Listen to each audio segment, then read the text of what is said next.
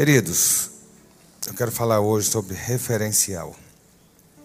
Salmo de número 23, versículo 4, diz assim: Ainda que eu ande pelo vale da sombra da morte, não temerei mal nenhum, porque tu estás comigo.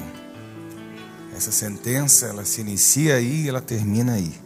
A tua vara e o teu cajado me consolam, já é uma outra etapa do texto. Né? Ele não não está junto desse. Né? Ainda que eu ande pelo vale da sombra da morte, não temerei mal nenhum. Ponto de vista, referencial, são coisas muito interligadas. Quando a gente pensa referencial, eu não estou falando para você da pessoa que é referencial na sua vida. Não estou falando sobre isso. Nós temos pessoas, eu tenho pessoas na minha vida que são referenciais para mim. Minha mãe é um referencial. Eu tenho amigos que me são referenciais. Né? Mas não é sobre isso que eu quero falar. Eu quero falar sobre o referencial que pode ser entendido como ponto de vista. O local onde você está para observar algo. Né? Referencial sendo entendido como ponto de vista de um observador colocado em determinado lugar no espaço. Ou seja, eu tenho um referencial da igreja que a maioria de vocês não tem. Você entende? Porque eu estou aqui olhando todos vocês e todos vocês só olham para mim. Eu consigo olhar e, e aqueles que eu consigo enxergar e identificar, eu sei quem são. Eu consigo olhar a igreja de outra forma. A minha visão, quando eu vou para aí, é muito estranho o meu ponto de vista por causa da, da, do referencial onde eu estou, da localização onde eu estou. Né? E quando eu mudo esse referencial, a minha percepção também muda. Está dando para você entender isso? Vai entender na hora que começar a falar de Bíblia. Né? Na hora que você muda o seu, o seu referencial de visualização, muda muita coisa. Né? Eu estar aqui, eu tenho uma percepção. Você está aqui, você vai ter outra. Né? É muito tranquilo, é muito confortável para mim, depois de 20 anos de pastorado, chegar aqui no púlpito, pegar o microfone, olhar, falar, pregar, não gaguejar, não ficar nervoso. Se eu pegar qualquer um de vocês aleatório, imagina o bode que vai dar. Né? Imagina eu pegar no meio de um culto e falar: meu irmão, Fulano, vem aqui na frente, você vai orar agora. Não sai, a oração não vai, não vai sair. Entendeu? Porque o referencial, né, o ponto de vista muda. O conforto daí não é o conforto daqui. Né? Então eu quero que você entenda isso, né? E, e muitas vezes na nossa vida, né, o, o nosso ponto de vista serve muitas vezes como limitador dos nossos objetivos, dos nossos alvos, da nossa confiança em Deus, como limitador para a nossa fé, o ponto de vista de onde você está, ele pode lhe fazer caminhar mais acelerado ou fazer você retroagir, retroceder, ou se acabrunhar, ou se fechar. É, muitas vezes, né, de onde você está, né, você está vendo um perigo que outra pessoa em outro lugar não está vendo. Né? Tem situações que às vezes eu olho na igreja, está acontecendo tal coisa, eu falo assim: olha, por aqui, não faça isso que vai dar problema. E a pessoa que estava fazendo não sabia. Mas o meu ponto de vista é um. Né? A minha posição me permite ter um ponto de vista diferente. Tem horas que o meu não vai ser um não no sentido de proteger. Tem hora que eu vou estar dizendo assim, olha, segura porque não é por aí. Né? Por experiência, por visão, por unção, por algumas coisas. Ponto de vista, né? Eu estava essa semana no Chile e é engraçado que essa palavra já está montada, ela já está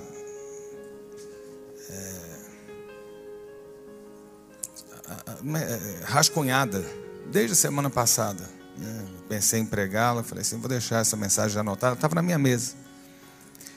E, mas algumas coisas que acontecem no dia a dia vão complementando um pouco, né? Ou aquilo que a gente já está proposto a falar, você consegue olhar em alguns outros momentos. Eu estava em Santiago, semana passada, e quem conhece sabe, a gente estava no Vale Nevado, é uma cadeia de montanhas ali na, nos Andes, e na descida, né, tinha um amigo meu chileno que estava dirigindo o carro, estava no banco de trás, e estava tocando um, um, um, disco né, que era do Michael W. Smith, tem vários corinhos que a gente canta aqui. E todo mundo dormiu no carro, menos eu. E eu estava na janela olhando. E eu desci quase uma hora, cantando, lágrimas chorando, lágrimas correndo. Tendo um momento meu com Deus ali. Quando todo mundo, Deus deu um sono geral, com exceção do motorista. Graças a Deus, senão eu estava lá vendo Jesus agora.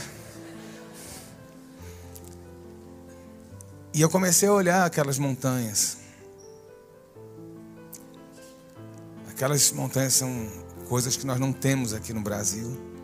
A altura, a grandeza, a majestade daquelas montanhas, daqueles, sabe, todo cheio de neve. E eu, eu olhava, olhava, olhava e cantava e chorava e dava medo. Como era grande aquilo. Esse foi, foi o meu primeiro, primeiro impacto que eu tive quando eu estava ali. É, eu acho que eu já desci várias vezes aquelas montanhas, já subi várias vezes, mas eu nunca tinha me percebido. E Deus eh, eh, separou aquele momento para mim. E eu estava olhando e vendo como dá medo aquelas montanhas. Só que minutos antes eu estava lá no topo. Minutos depois eu estava na base, olhando, e eu não me apercebi lá em cima como elas eram altas e grandes. 3 mil metros. Nós estamos a mil metros aqui em Brasília. Eu estava três vezes mais alto.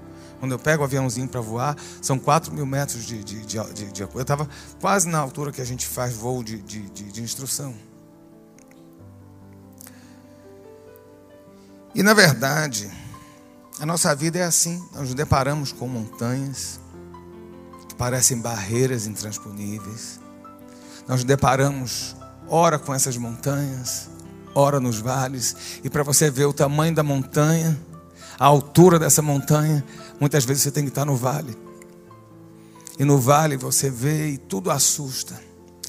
E o impressionante aí no vale, no, no, no texto do Salmo 23, é que o Salmo 23, ele mostra algo que muitas vezes nós não mostramos. Quantas vezes eu, como pastor, ou como amigo, converso com pessoas ou prego e falo o seguinte: olha, você tem vitória, mas para ter vitória você tem que ter luta. A vida do crente não é vitória o tempo todo, uma hora você perde, outra hora você ganha. Porque a gente tem vivido num momento de muita euforia, onde só vitória, só conquista, só o poder, só isso, só. Né? A gente está tá muito. Né, é, é, é, é para frente nesse ponto, só pensando que vai ganhar e tal. Não, a Bíblia fala muito sobre perder também. E assim, o Salmo 23, ele é um salmo que ele aponta duas coisas muito, muito claras na nossa vida. O Senhor é meu pastor, nada me faltará. Deitar-me faz em pastos verdejantes, guia-me às águas de descanso. Não é isso que ele fala? E a gente só pensa nisso. Preparas uma mesa na presença dos meus inimigos. Unges a minha cabeça e meu cálice transborda. O mesmo salmo que está dizendo que você vai ter águas de descanso. O mesmo salmo que vai dizer que você vai encontrar os pastos verdejantes. O mesmo salmo que está dizendo que o seu cálice vai transbordar. O mesmo salmo que está dizendo que você vai ter uma mesa na qual os seus inimigos vão ver você se banqueteando. Não é muito aquela história do sabor de mel, não. Em nome de Jesus, acaba com essa música. Mas esse salmo que fala tudo isso, fala o seguinte: em determinadas horas, nós passamos pelo vale da sombra da morte. O mesmo salmo que fala dos pastos, fala dos vales da sombra da morte. O mesmo salmo que fala das águas de descanso, fala: eu vou passar pelo vale da sombra da morte. E a gente parece que esqueceu que isso faz parte da nossa vida. Né? Jesus não disse, quantas vezes eu falo isso, e talvez eu esteja concatenando melhor a ideia hoje. Jesus sempre disse: Olha, no mundo tereis aflições, né? tem de bom ânimo. No mundo vocês vão ter aflições, mas tem de bom ânimo. É difícil ter bom ânimo quando a gente está tendo aflições. É muito difícil ter bom ânimo quando a gente está passando pelo vale da sombra da morte. A gente está muito confortável quando tudo está indo muito bem, mas na hora do vale da sombra da morte, na hora do momento de aflição, ter bom ânimo é meio complicado para qualquer um de nós. Não vem dizer que você está passando por um vale e você está achando maravilhoso, porque não está. Porque não está. E a gente se depara na, na Bíblia com com situações muito interessantes. Todos os homens de Deus que serviram, que servem de exemplo para nós no Velho e no Novo Testamento, tiveram seus momentos de vale, tiveram seus momentos de gigante, tiveram seus conflitos, os seus confrontos, as suas dores, os seus medos. A gente tem que lembrar que o vale não é da morte, mas é o vale da sombra. A sombra ela não, ela não existe de forma material. Muitas vezes nós estamos vivendo a base do medo de sombras. E é engraçado isso, né? Porque muitas vezes o que mais mata, o que mais faz mal, não é o problema em si, mas é o medo do problema. Já pensou isso? Né? Nós estamos vivendo um outro momento de pandemia né, aqui no Brasil. Né, onde já há muito tempo que, que ninguém está mais preocupado com muita coisa. Pode subir o que for, que ninguém mais aguenta mais nada. Eu estou ouvindo de um país que eu fiquei horrorizado, que continua oprimido, dominado e eu vou dizer a você, eu estava conversando com alguns amigos de lá, eles falaram o seguinte: mudou-se um governo de um polo para o outro e eles continuaram mantendo a opressão em cima do povo. É o medo, é o pavor, é não sei mais o que. Né? A gente, é, eu tinha que andar, sabe o número da besta, o B66, que você só vai comer se você tiver? Eu me sentia assim. Eu tinha que abrir o celular toda hora para mostrar um passe porque sem esse passe eu não podia entrar num restaurante, eu não podia ficar em determinados lugares, porque senão eu não entrava. E os governos usando isso para não permitir aglomeração de pessoas, por causa dos piquetes, por causa de não sei o quê. Medo, o nosso medo nos paralisa. O medo muitas vezes nos mata muito mais do que a própria doença. Se te mostrares fraco no dia da angústia, a tua força diminui, que diz a palavra. Quantas vezes se fala que alguém que está lutando na batalha contra o câncer, muitas vezes essa batalha é vencida pelo ânimo que a pessoa tem. Ou a pessoa se entrega e morre, ou a pessoa luta e fala assim: Eu não estou me entregando, porque eu sei em quem tenho crido, estou certo que é poderoso para guardar o meu tesouro até o dia final. Quanto de medo você tem tido? Quantos vales você tem passado e nesses vales você tem se deparado com medo? E eu não estou dizendo a você que eu seja o cabra macho que enfrenta todas as coisas, não. Você me vê muitas vezes na, na, na batalha, firme, mas muitas vezes as sombras também me causam medo. Eu não estou falando isso para você para dizer, não, eu sou melhor. Não, eu sou igualzinho a você, qualquer um de nós. Eu choro. Eu choro no chuveiro, eu choro no travesseiro. Ontem eu estava vindo para aqui para a igreja, dirigindo. Ontem eu vim a tardezinha para a igreja. E eu vim no carro e eu vim chorando para a igreja. A gente tem as sombras, a gente tem os medos, a gente tem as inseguranças. Isso faz parte da vida. Né? A gente se depara não só com sombras, a gente se depara com gigantes. Sabe, eu preguei outro dia desse, estava falando sobre, sobre gigantes lá na Terra Prometida. Você, você tem três situações diferentes de gigantes que causaram medo. Você tem Moisés, você tem Josué, e você tem Davi. E eu estava tendo uma outra perspectiva em relação a isso, sabe por quê? Porque mais fantástico que seja Moisés, Moisés fracassou naquele momento dos gigantes. Nós temos posicionamentos a tomar quando nós nos deparamos, com, nós nos enfrentamos com gigantes, com sombra, com morte, com ameaça, com seja lá o que for. Moisés fracassou. Moisés estava perto de entrar na terra prometida, Moisés estava perto de colocar o povo inteiro dentro da terra prometida, e Moisés fracassou. Você pode tentar argumentar qualquer outra coisa, mas ele fracassou. Porque ele não teve pulso. Aquele homem enfrentou o maior governo, o maior exército, a maior potência da época, que foi o Egito. Aquele homem viu o mar vermelho ser aberto. Aquele homem viu Deus face a face no monte, aquele homem recebeu das mãos de Deus a lei. Aquele homem viu milagres e coisas tremendas, viu o Egito ser envergado e humilhado. Ele viu, sabe, pessoas sendo alimentadas do nada, água saindo da fonte e ele fracassa, porque ele se depara com gigantes. E eu vou dizer a você, ele sequer viu gigantes. Esse é o problema. Você tem a opção de fracassar e essa opção é sua. Moisés deu ouvido ao que terceiros falaram. E muitas vezes os nossos medos estão exatamente aí. Medo no que se fala, medo do que o outro fala. E eu digo a você: onde está você com o seu Deus?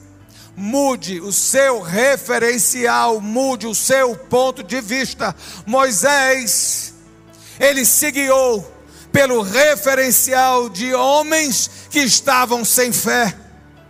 Com quem você anda? Quais são os seus, os seus momentos de crise nos quais o ponto de referência sua, o seu ponto de vista está sendo contaminado por terceiros? Até que ponto isso? Ainda que eu passe pelo vale da sombra da morte, passe pelo vale, mas mantenha o seu referencial certo para não fracassar como Moisés fracassou medo de gigantes. O que é que seriam gigantes perto de todo o exército de Faraó? O que é que seriam gigantezinhos numa terra minúscula e pequena, ante a potência que o Egito era? O referencial de Moisés naquele momento mudou. Aquele homem que estava no Monte Sinai, não, que tinha um referencial de Deus, não era aquele homem embaixo que tinha um referencial dos outros homens. O seu referencial está lá em cima. O seu ponto de vista tem que estar alinhado com o céu. A sua visão tem que ser aberta, olhando pelas coisas, pela ótica espiritual. E olha que eu digo você que você não está numa nuvem de glória, você está aqui no chão. Mas independente de estar aqui no chão, eu sempre digo o seguinte: nessa terra tem um céu que controla todas as coisas. Nós somos matéria, nós somos carne, somos limitados, mas existe um Deus que continua dando as cartas e colocando os picos nos is e as vírgulas e os pontos finais. Qual tem sido o seu ponto de vista? Qual tem sido o seu referencial? Está afundando no meio da, do vale da sombra da morte? Muda de referência. Muda o referencial da sua vida. Comece a analisar as coisas pela ótica do céu e não pela ótica do que as pessoas falam. Tem muito lixo por aí. Tem muito livreto que tem sido escrito por Satanás. Tem muita mentira sendo falada pelo inferno. E a gente toma como se verdade fosse. E o nosso referencial, que deveria ser a Bíblia, a palavra de Deus, a comunhão com o céu, tem sido contaminado e mudado por aquilo que outros falam, falam e escrevem.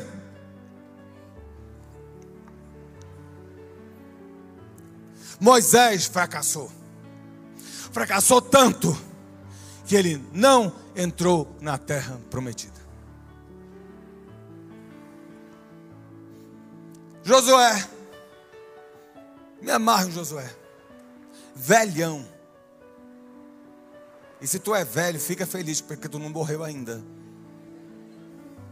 Porque essa geração ridícula e chata que a gente vive, se você chamar alguém de velho é ofensivo. Eu prefiro ficar velho com muito botox, muita plástica, muito espichado.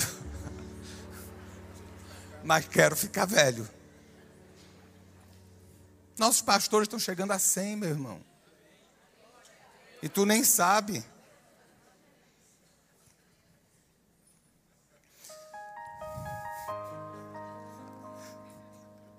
Muito amor, né?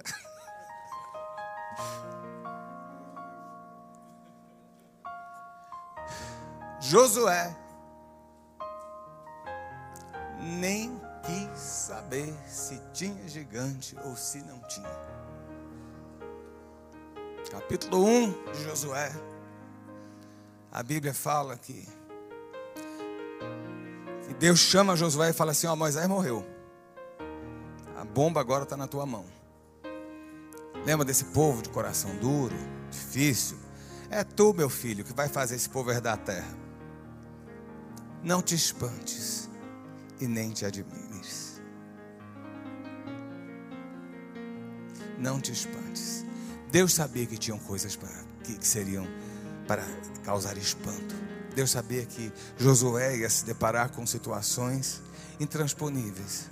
Deus sabia que Josué ia ter momentos nos quais as coisas talvez não não fossem tão mamão com açúcar, ou tão assim, né, aquela caldinho de, sabe, docinho, não, não, não, não, não, não. Deus sabia que aqui Josué ia enfrentar.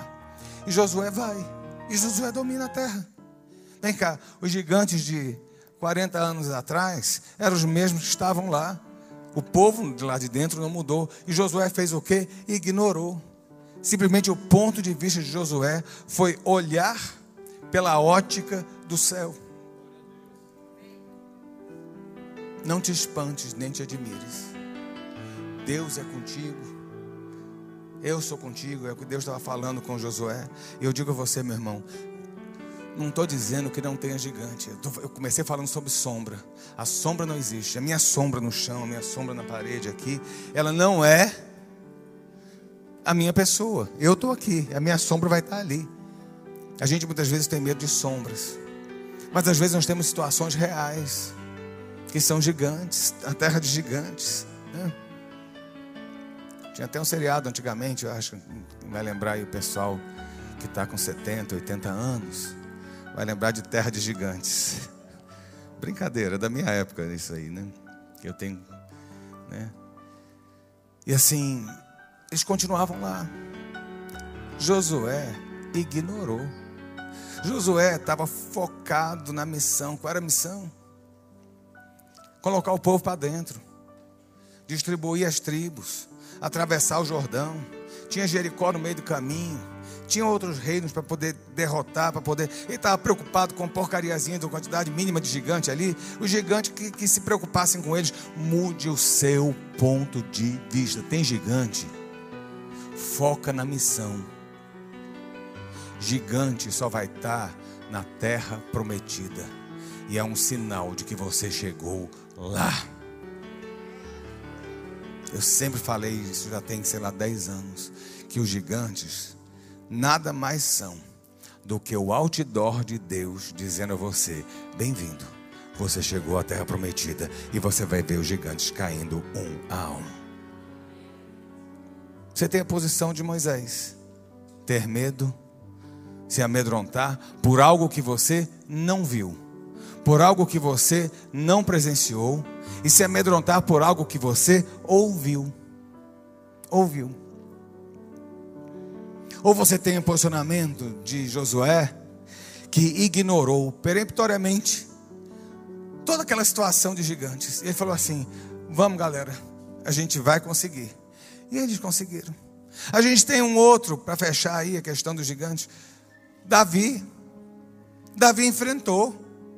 Meu irmão, você tem essas três opções na sua vida. Ou você seguia né, pelo ponto de vista alheio, ou você ignora e foca na missão, ou você olha para o gigante, se não tem como passar por ele, por outro caminho, e você enfrenta. Porque o problema do gigante não é com você, o problema do gigante é com Deus, e na hora certa é Deus quem vai abater o gigante que está impedindo você de conquistar aquilo que Deus lhe prometeu conquistar. Está dando para entender? Amém.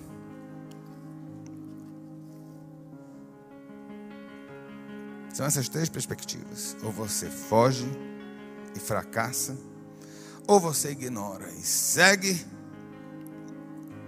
ou você enfrenta e vence.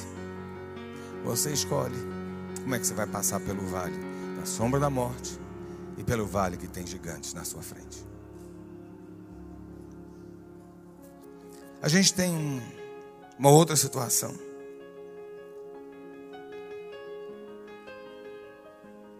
Eliseu, sucessor de Elias, profeta, e por mais que a gente fale de Elias, e fala muito de Elias, do Monte Carmelo, né, do, do da, da, de Baal, do monte de coisa, Eliseu foi maior que Elias, porque a unção de Eliseu foi dobrada. É interessante isso. E muitas vezes a gente prega tão pouco sobre Eliseu. Né? E o que aconteceu? O rei de Israel estava lá no reinozinho dele. Eliseu era profeta do rei. Mas o rei da Síria ficou com raiva, ficou querendo fazer guerrinha com o povo de Israel. Olha, meu irmão, tem gente que vai fazer guerrinha com você por nada. Olha bem para mim. Tem gente que não gosta de você por causa da cor do seu cabelo. Sabia disso? Tem gente que olha para você e detesta você porque você é assim, você é assado, lhe julga e tal, papapá, e faz guerrinha com você e tenta lhe destruir de todo jeito. Isso é fato. O rei da, da Síria tomou raiva do rei de Israel e quis lá invadir, atacar, destruir, fazer acontecer. Olha, o inferno. Meu irmão, presta atenção: o inferno vai tentar a todo momento atacar você para destruir você. Pode ter certeza disso. Não tem campo neutro. Ou está de um lado ou está do outro. Se está do lado de Deus, o inferno vai estar tá aí querendo bombardear você. E o rei da Síria da Síria estava lá. Ele falou: Olha, vamos, montou lá a estratégia de guerra. A gente vai começar por ali, invade Israel dali e a gente toma. Só que ele não sabia que existia um profeta de Deus na terra. E Deus falou com o profeta. Falou com Eliseu: Avisa ao rei que o rei da Síria está indo atacar vocês em tal lugar. E aí, toda vez que o rei da Síria tentava armar uma emboscada para invadir Israel, Deus frustrava porque avisava o profeta. Meu irmão, lembre o seguinte: ainda existem profetas nessa terra. Esse só quer o Demantos, o Decovas. Mas Deus fala como quer. como falou comigo ali nas montanhas. Deus fala como quer. Você tem que começar a mudar seu ponto de vista e a perspectiva pela qual você tem observado e analisado as situações. O rei da Síria, a Bíblia fala, eu achei engraçado, ele ficou angustiado. Porque toda vez que ele tentava atacar o povo de Israel, o que acontecia? Ele era descoberto. Deus mandava um drone você entende como é que Deus funciona? Olha que coisa legal. A gente está vendo guerra aí, né? Eles não conseguiram destruir a Ucrânia porque a Ucrânia tem uns drones. Entendeu? Deus mandou um drone lá. Aí foi lá fofocar com o profeta. Deus adora fofoca santa. Entendeu? E aí, olha só, a perspectiva, o ponto de vista do rei da Síria que muitas vezes é o nosso. A gente está sendo atacado, está tendo algum problema, a roda emperrou, não está indo. E a gente mira em determinada pessoa, em determinada situação. O rei da Síria chama os seus oficiais e fala assim: o que é está acontecendo? Tem algum infiltrado aqui. Porque toda vez que eu vou fazer um ataque, o rei de Israel descobre e desbarata o exército e a coisa não funciona. Quem é que está traindo a gente? Muitas vezes o nosso ponto de vista, o nosso referencial tem sido isso. A gente está mirando em pessoas, a gente está mirando em gente, a gente está mirando, sabe? Eu olho e falo assim: olha, Fulano está sendo pivô, Ciclano está sendo pivô. Meu irmão, tira os olhos. A Bíblia fala sobre uma batalha que existe. Existe um mundo tenebroso, existe um mundo espiritual que controla, que rege muitas coisas, que se mete na nossa vida. A nossa guerra não é contra carne e sangue, mas a nossa guerra é contra principados e potestades. Muitas vezes a gente olha para pessoas e a gente não consegue ver que atrás dessa pessoa tem um demônio atuando. Não é aquela pessoa. A perspectiva, o ponto de vista do rei, muitas vezes tem, ponto de, tem sido o ponto de vista nosso. A gente olha, está passando crise, está passando alguma coisa, passa uma situação difícil e olha e fala assim: nossa, é fulano. E nem é, meu irmão. Aí teve um dos seus dos servos do rei da Síria que chega para o rei e fala assim: Rei, não é bem assim não. Lá em Israel tem um profeta chamado é, Eliseu. E tudo que você pensa, antes de você falar, ele já está falando para o rei de Israel. Qual tem sido o seu ponto de vista, seu referencial? Está sendo mirar nas pessoas? Primeiro, que a maioria dos problemas acontece dentro de você, você é o maior problema para você mesmo. Pegue, chegue na sua casa, olhe no seu espelho e veja que abacaxi que tu é. Começa daí. A gente gosta de, de, refletir nos outros, a gente projeta nos outros muitas das nossas fraquezas, a gente projeta nos outros muitas das nossas dificuldades, das nossas lutas, e na verdade é com a gente mesmo. O rei, e muitas vezes a perspectiva nossa tem sido errada. O rei estava acusando gente. E na verdade, quem estava por trás era Deus.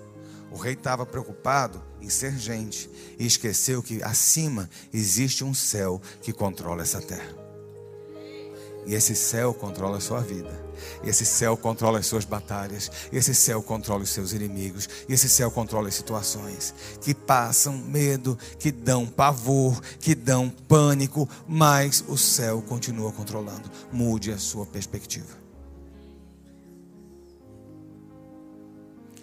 E aí o mais engraçado é que Elias, Eliseu, desculpe, tava, morava num vilarejo. Ele tinha um, um secretário, um assessor, um assistente, é, é, o servo do profeta, era o cara que cuidava do profeta, um garoto mais novo.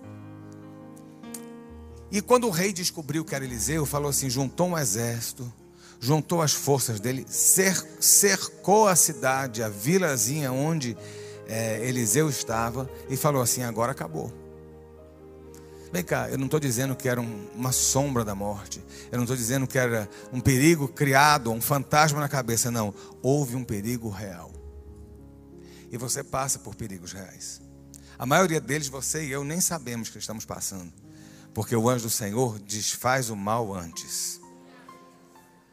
Mas Eliseu estava dormindo no seu quarto. E o seu secretário acorda mais cedo, provavelmente para botar o café da manhã. Oi? Geazi, né? Acorda mais cedo. E quando ele vai na varanda do apartamento, e ele olha, há um exército acampado ao redor daquilo tudo. Qual era a perspectiva daquele menino? Ele olhando e se deparando frente a frente com a batalha, com o inimigo de forma desproporcional. Ele era um contra centenas. Profeta acorda. Chega lá na varanda. E aí, garoto? Profeta, você está vendo? E agora, quem poderá nos defender? Vale a Bíblia, a frase é essa. O que faremos? É o que ele fala. Vem cá. O mais legal é que o menino está aqui e o profeta está aqui, na mesma posição. Os inimigos estavam lá, o menino estava vendo os inimigos lá, e o profeta estava vendo os mesmos inimigos. Sabe o que, é que mudou? A perspectiva de um para a perspectiva do outro. Um estava olhando com os olhos da carne, os outros, o outro estava olhando com os olhos espirituais. E ele via não apenas o exército de inimigos, mas ele via um exército muito maior protegendo a sua vida, que era o exército de Deus. Mude a sua perspectiva dessa terra para o céu. Às vezes precisa de alguém para chegar. Às vezes precisa de alguém para te dar um cutucão. Às vezes precisa de alguém para chegar para você e falar: olha, não é por aqui. Olha para cima, Deus vai mudar, Deus vai fazer. Porque todos nós passamos nossos momentos de baixa. Qual é a perspectiva? Sabe? Há um mundo tenebroso, há, mas acima desse mundo tenebroso há o reino de luz de Deus que está controlando o mundo tenebroso. Qual tem sido sua perspectiva? Você tem passado pelo vale da sombra da morte. A gente muitas vezes acha que são coisas estriônicas, grandes, são, são manifestações gigantescas que fazem o agir de Deus na nossa perspectiva humana, a, a grandiosidade ela, ela, causa impacto. Né? Quando você vê a China fazendo um, um desfile militar sem precedente, aquilo ali é para impressionar todo mundo, para amedrontar o povo. Quando você vê a Coreia do Norte com aquele gordinho, eu não sei se você sabe que eu, eu li um, um, só uma, uma matériazinha um tempo atrás que ele foi considerado o homem mais bonito do planeta.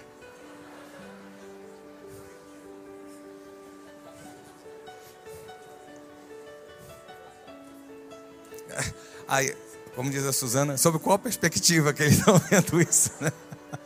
Você entende como é que a perspectiva é complicada?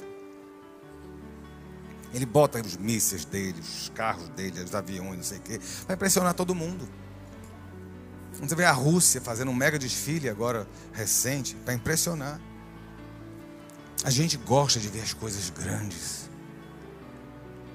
E Deus trabalha de uma forma tão diferente, muda a sua perspectiva, meu irmão. Eu vejo uma pequena nuvem do tamanho da mão de um homem, mas este é o sinal que a tua chuva vai descer.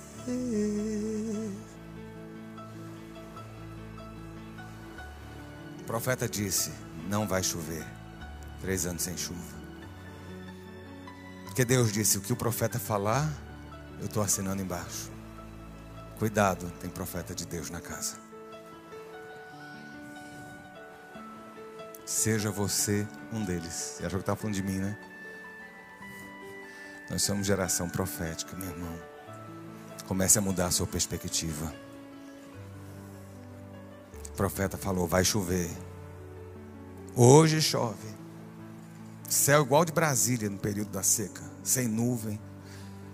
Umidade 9% sangue no nariz, boca rachada. Não é assim? Você xingando porque não aguenta, porque Brasília tem três sol, três sóis brilhando, 50 graus. A gente está pior do que lá na, na terra de Israel. A gente sabe bem que é isso. E o profeta diz: vai chover. Sabe o que ele fez? Foi orar.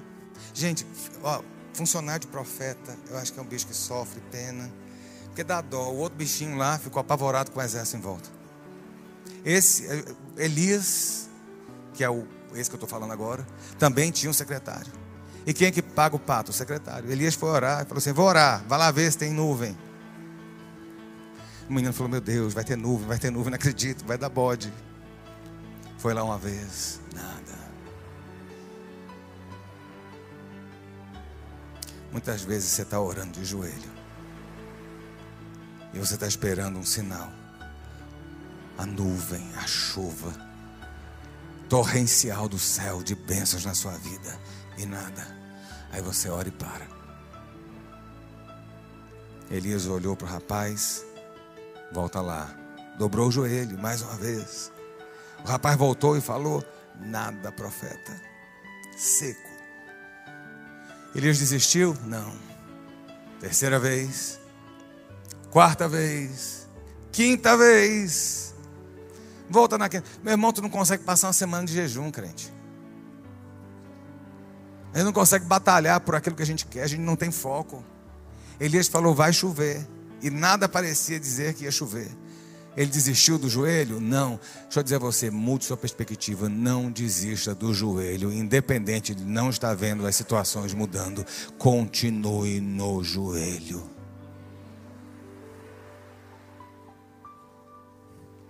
A gente cantou, sobrevivi adorando.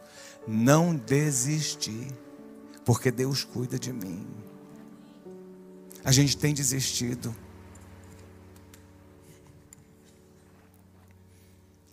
Sexta vez, nada.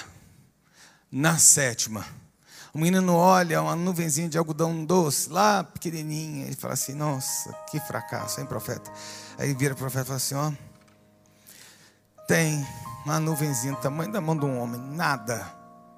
Porque a gente ia querer, né? Coisa Disney, pá, aquele negócio, parecendo um, né? E Deus só mandou uma nuvenzinha do tamanho da mão de um homem. Meu irmão, quantos aqui dirigem? Você já viu o tamanho do farol, do sinal de trânsito vermelho? É do tamanho do seu carro? É uma bolinha assim não é? E aquele sinal diz: pare ou siga. E aquele sinal quer dizer muita coisa. Ele não precisa ser um letreiro do tamanho de um outdoor gigante. Pare. Não, só um sinalzinho já diz muita coisa para você. Deus trabalha com os sinaizinhos na sua vida. Existe uma pequena nuvem da mão de um homem. O profeta falou: Eita, corre! Chega para o rei e falou assim: Melhor tu te apressar, porque senão tu vai pegar chuva no meio do caminho não estava vendo muita coisa, mas ele estava na perspectiva do céu, que ele falou assim: se não tinha nuvem, Deus deu um sinal que vai chover. Muda a perspectiva da sua vida e começa a olhar lá de cima, porque as coisas mudam.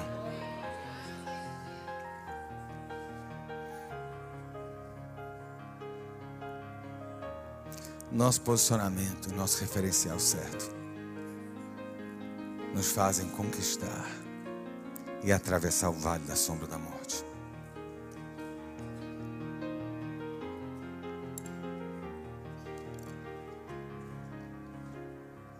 Esse texto fala: ainda que eu passe pelo vale da sombra da morte, não temerei mal nenhum, porque tu estás comigo. Você já viu ovelha? Ovelha é um bicho medroso. Boi, vaca, avança. Ovelha corre.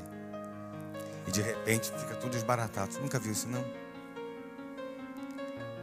Mas a ovelha tem um pastor. E quando ela tem um pastor, ela segue o pastor. Porque ela sabe que com o pastor, ela está segura. Entendeu?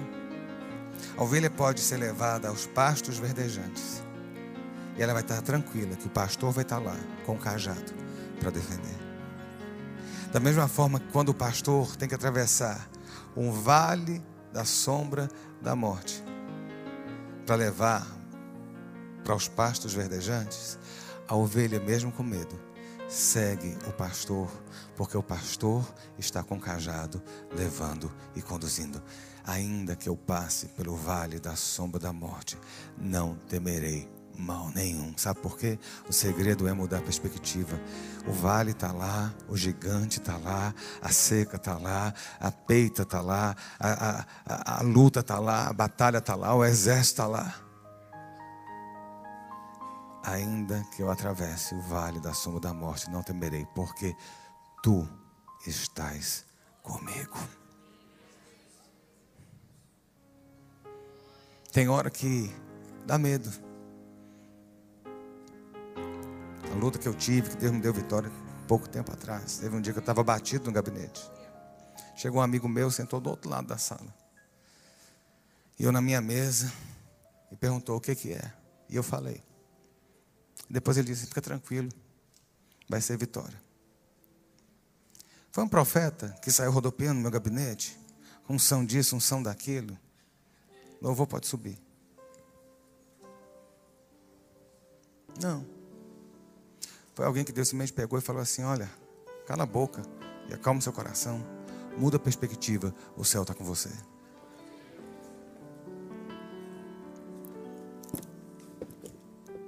No vale a gente não vê muita coisa. Por que, que essa experiência minha da montanha falou tanto comigo? Eu estava lá em cima no Vale Nevado, a 3 mil metros de altura. As nuvens, pra você entender como é alto, batiam no topo da montanha, de tão alto que é. E eu olhei, de repente, mais abaixo, havia uma névoa densa, gigante embaixo, assim. E um amigo meu, que é lá de Santiago, chegou para mim e falou assim: Tá vendo ali onde tem aquela névoa? Santiago está ali. Porque Santiago é rodeada por montanhas altas. E Santiago fica num vale. E no vale tem névoa e não dava para ver nada. No vale da sombra da morte, a gente não sabe o que tem dentro. A gente não sabe o que tem dentro. Tem morte, tem perigo, tem temores, tem fantasmas, tem medos.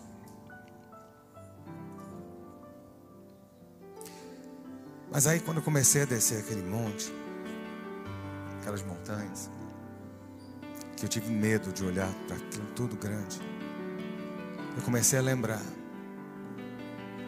da grandeza do meu Deus.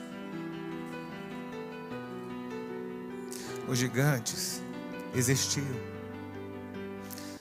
Na perspectiva do homem, eles eram sim maiores. Eu não posso dizer que não eram. Eles eram sim mais fortes. Eu não posso dizer que não eram. Eles eram mais valentes. Não posso dizer que não eram. Eles eram impeditivo para eles conquistarem a terra da promessa. Eu não posso dizer que não eram. Os gigantes estavam lá. Mas havia um Deus maior do que os gigantes que garantia a vitória. Havia um exército acampado contra o profeta. E quantas vezes nós temos situações que estão desertos na nossa vida.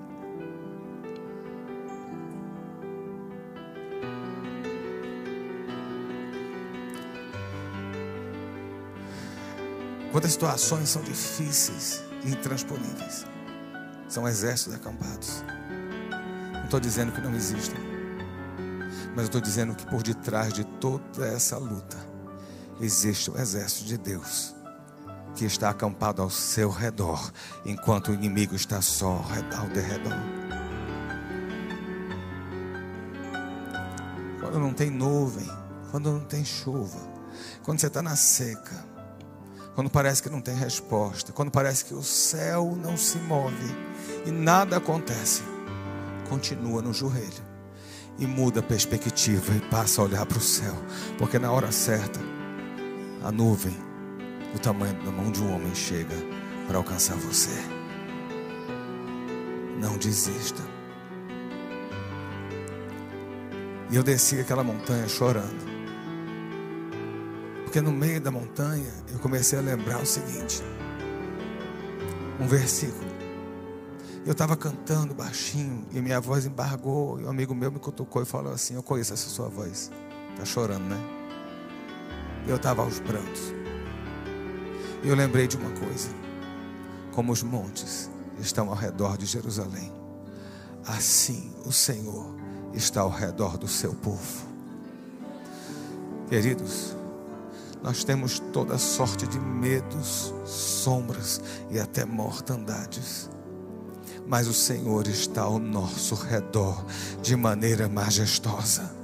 A grandeza não está em nós, a capacidade não está em nós. Ele fala o seguinte: olha, a fé é do tamanho de um grão de mostarda, porque grande mesmo sou eu. Então, querido, quero lembrar você que na sua caminhada, você vai ter os pastos verdejantes, você vai ter as águas de descanso, mas você também vai ter o vale da sombra da morte, no qual você não temerá por um detalhe: o Senhor está contigo e a vara e o cajado dele é que te conduzem. E a vara e o cajado dele é que te protegem.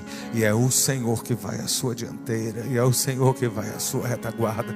E o Senhor é quem vai à sua direita. E mil podem cair à sua direita e dez mil à tua esquerda. Porque Deus está à sua direita, Deus está à sua esquerda. As asas dele estão abertas por sobre a sua cabeça. Ele te colocou na palma das suas mãos e te chama bichinho de Jacó. Não tenha medo, porque tu és meu. Essa é a nossa caminhada. A gente geme, a gente chora, mas a gente não desiste, porque tem um Deus. E eu quero desafiar você essa manhã a mudar essa perspectiva da terra e colocar essa perspectiva no céu, a mudar o seu foco da terra e colocar o seu foco no céu, é tirar a sua segurança na terra e colocar a sua segurança no céu, é tirar a resposta da terra e saber que a tua resposta vem de Deus lá do céu. Fica de pé. Você vai sobreviver, meu irmão. Que Deus prometeu, Ele cumpre. A promessa que Ele fez, Ele cumpre.